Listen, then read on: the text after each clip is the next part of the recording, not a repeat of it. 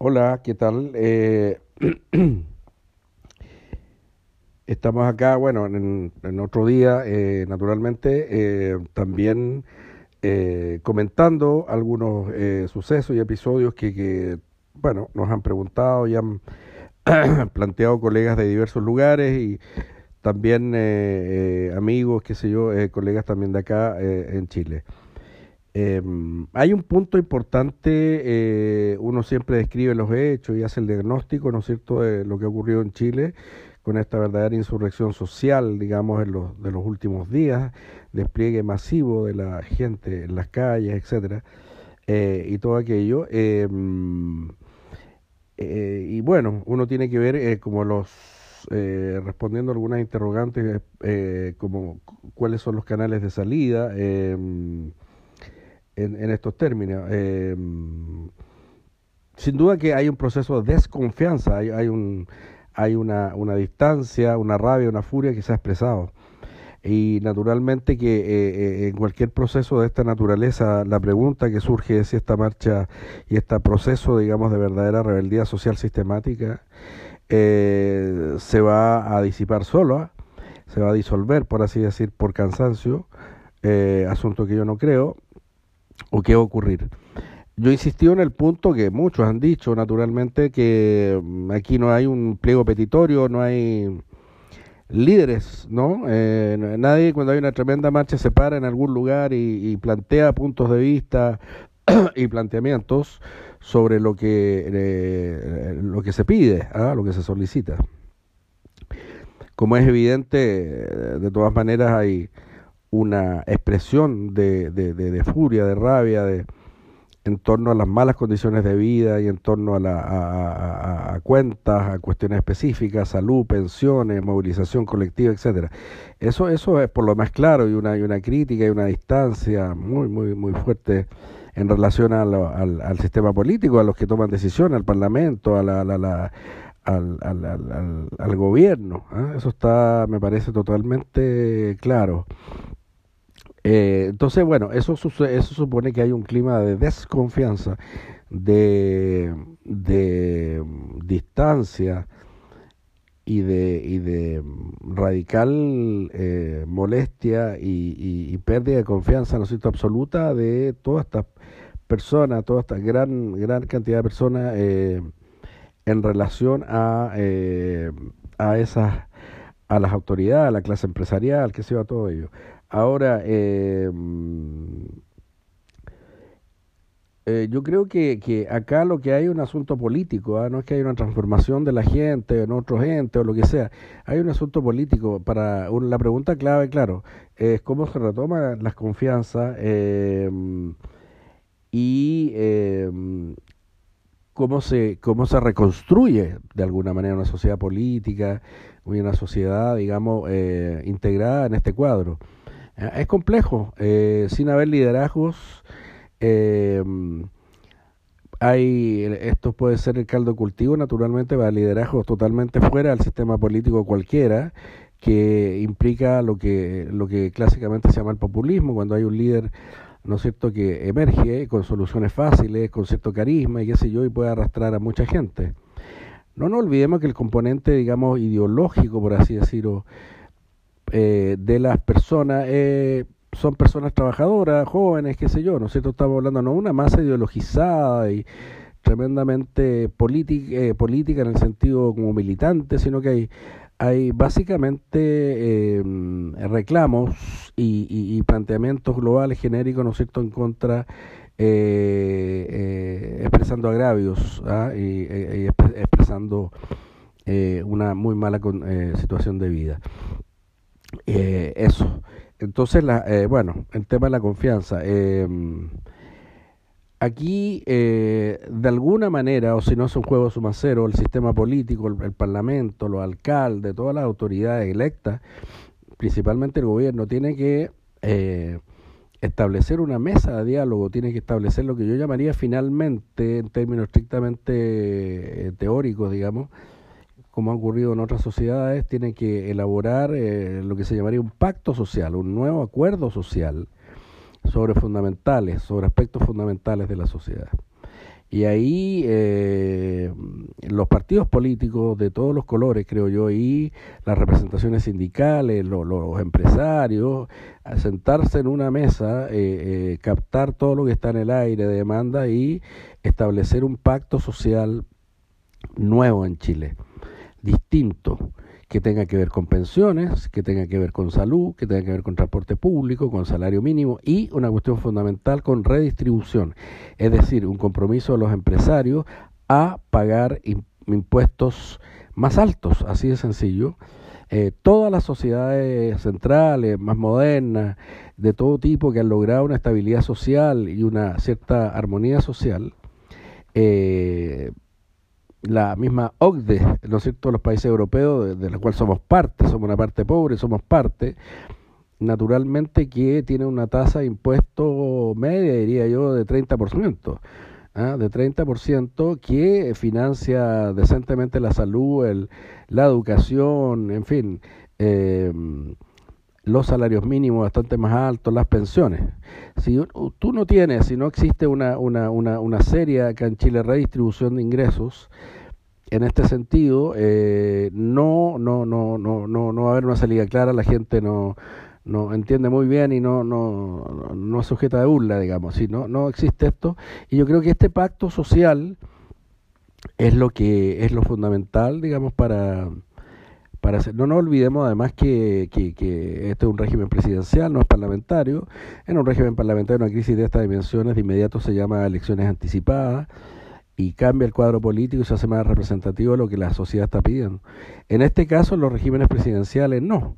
Eh, el presidente debe seguir, ¿no es cierto? No hay una válvula, por así decir, de, de, de, de, elecciones anticipadas ni nada por el estilo. Así que es una de las debilidades del presidencialismo. Pero eh, yo creo que la responsabilidad fundamental es de todos los actores políticos importantes, pero eh, principalmente del, del gobierno. Ahora, hay que interpretar el, sin duda el, el, pliego de peticiones, hay que, es preciso, ¿no es cierto?, poner sobre la mesa lo fundamental eh, y eh, eh, establecer este, este pacto social.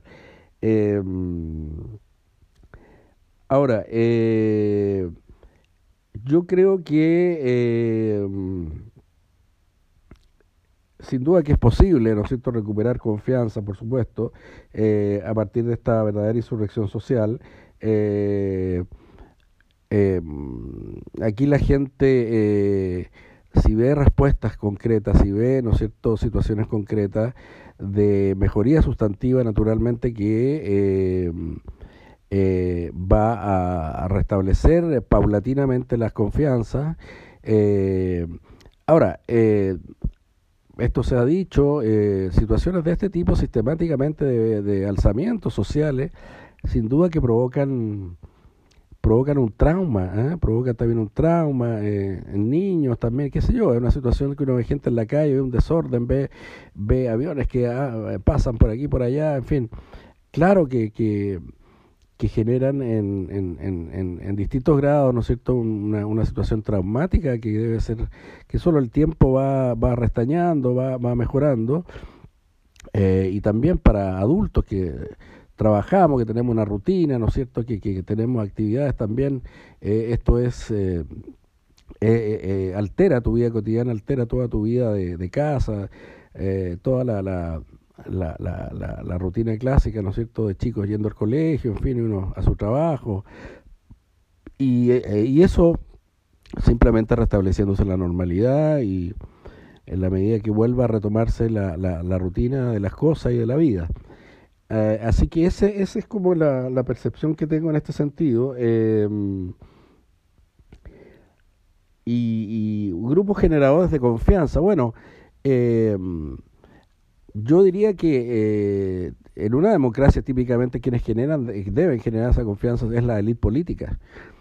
¿ah? Eh, también. Ahora, uno puede tener también, eh, el presidente en un régimen presidencial lo puede hacer y acá con llamando a constituir una, una especie de consejo asesor, algo se ha dicho, donde esté desde José Massa, pasando por, yo qué sé, Baradito, o sea, gente que tiene prestigio social, que ha alcanzado eh, como la política está tan mala, hay, hay, hay eh, imagínense, José Massa es un astrónomo, entonces bueno, son, es gente distinta que tiene un arraigo social, sin olvidar que José Massa precisamente por esta por esta falta de legitimidad ha logrado llenar estadios, ¿no? En distintos lugares del país, él, ha hablado de la educación, ha hablado de distintos temas, un astrónomo que ha escrito sobre, sobre, sobre qué sé yo, la galaxia y cosas de ese tipo, pero él, él, ha opinado distintos temas. Entonces uno puede tener también y convocar, si, si que ellos aceptan naturalmente, un, un conjunto de personalidades, de cientistas sociales o personas, personas serias, digamos, que han logrado parcialmente en estos años, eh, últimos años, una cierta presencia, una cierta legitimidad para también eh, ser de puente, ¿no es cierto?, entre la furia, entre la rabia de la gente y eh, los canales políticos. ¿ah? Yo creo que, que eso es muy, muy, muy importante. ¿ah? Eh, y lo otro, yo diría que es como elemental, es aplacarle la irresponsabilidad, ¿no es cierto? Hay gente que de la política, qué sé yo, que esto como si fuera la revolución rusa, no sé, pues tomarse para los inviernos la moneda y pongo más y que renuncie Piñera.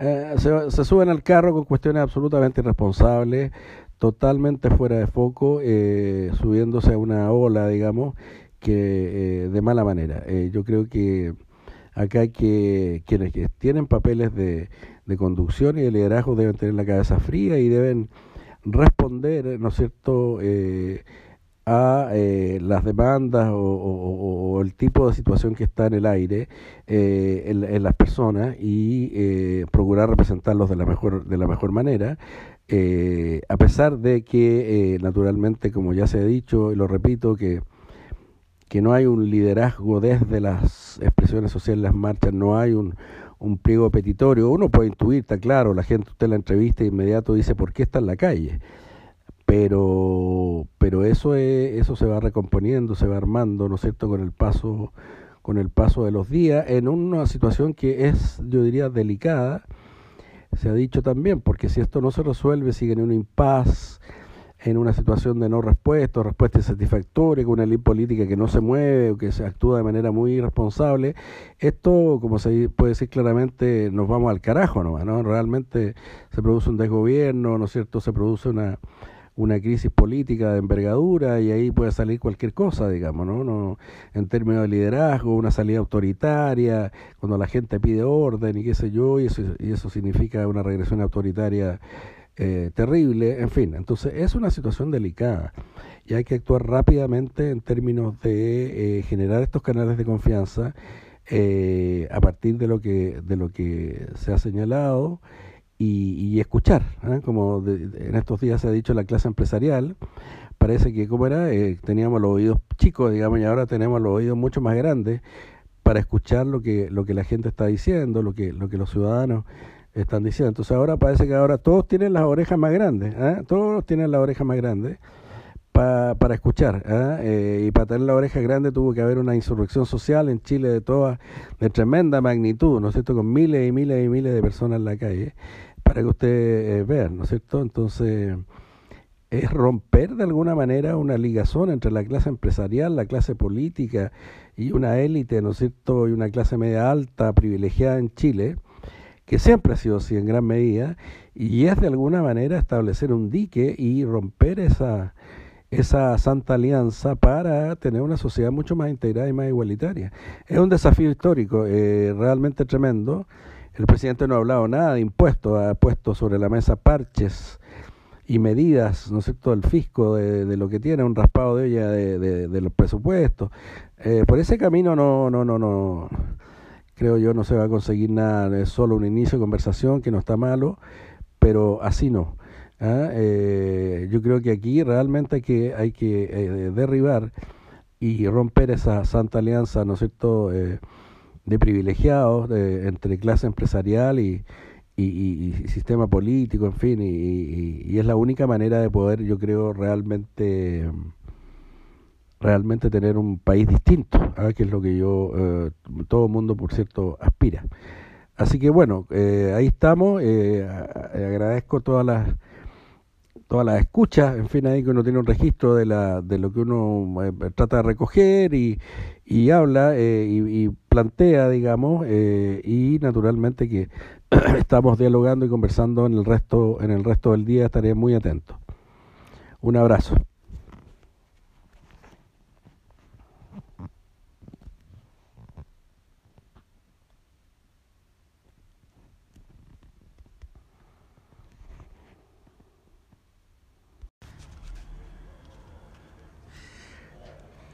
Hola, ¿qué tal? Bueno, estamos acá el día viernes 15 de noviembre, colegas y amigos eh, que han sostenido un contacto bien permanente para enterarse de la manera más próxima posible eh, lo que está ocurriendo en Chile. Bueno, eh, sin ser rimbombante en exagerar las, exagerar las tintas, pero realmente estamos viviendo un momento histórico increíble de cambio constitucional después de una, no después, continúan, pero luego de, desde el 18 de octubre que han habido marchas en todo Chile eh, y manifestaciones masivas eh, de miles, millones de personas eh, detrás de demandas económicas, de mejorías sociales sustantivas y también de cambios claves en, también en la Constitución. Bueno, ustedes ya se habrán enterado que Congreso en una maratónica sesión llegó a un acuerdo amplio de todas las fuerzas políticas para iniciar un proceso constituyente de una nueva constitución.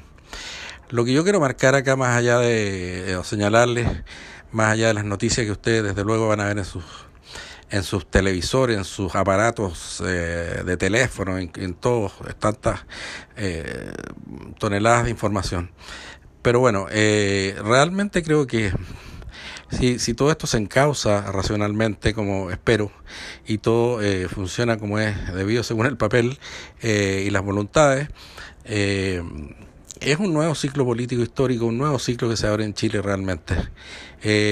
yo no solo tengo la esperanza de que la constitución se cambie, porque no es una varita mágica, mágica ¿no es cierto?, que modela necesariamente a toda la sociedad, pero es un trazado fundamental y yo pienso que, que se abre una posibilidad, a lo menos, de, de establecer un pacto social más amplio donde haya eh, realmente una cuota de redistribución, eh, de, de, redistribución social, por llamarlo de alguna manera, eh, un pacto redistributivo nuevo que implique mayor bienestar para esta sociedad de, de 16, 17 millones de habitantes ya, y que suponga un salto cualitativo en en, en, el bienestar.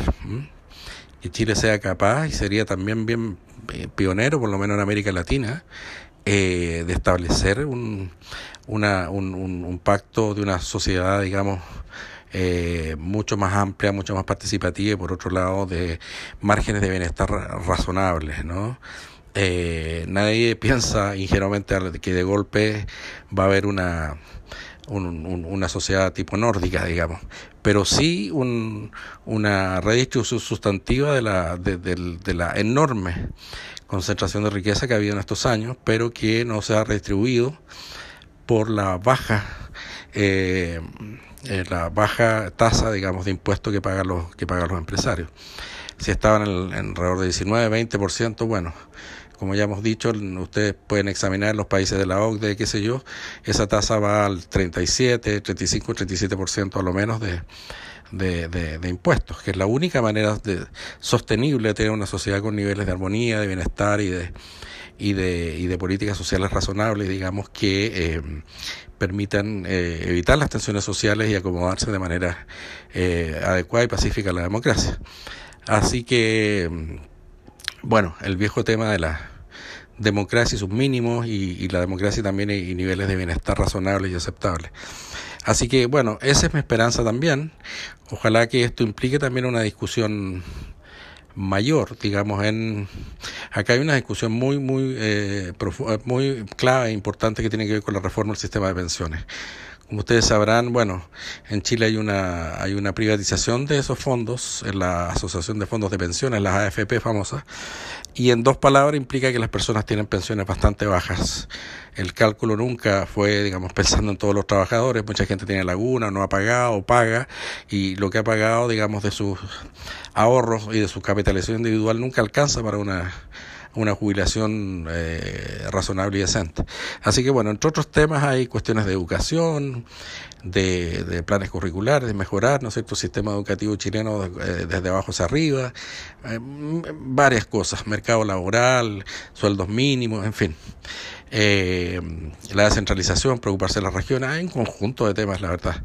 Pero lo que único que quiero eh, poner énfasis en realidad, mis amigos, qué sé yo, de de México, de España, Argentina, qué sé yo, que han estado muy atentos, me han enviado correos y, y están siempre queriendo saber eh, más detalle y más, qué sé yo, información más directa, que, mm, que en Chile todo parece indicar que efectivamente iniciamos ese ciclo eh, político y social y que dejamos atrás de alguna manera eh, un Estado y una constitución heredada por muchos parches que tenía, dejamos atrás quizás, pero también una sociedad bastante competitiva, muy privatizada, muy eh, insolidaria, muy marcada por el mercado y, ahora esperamos un ciclo marcado por una estabilización y por una y por un eh, equilibrio entre el Estado, el mercado y, eh, y, y, la sociedad civil, si ustedes quieren, la familia, si ustedes quieren, también la mujer. ¿Mm? Eso es lo que podría agregar. Así que les mando un gran abrazo.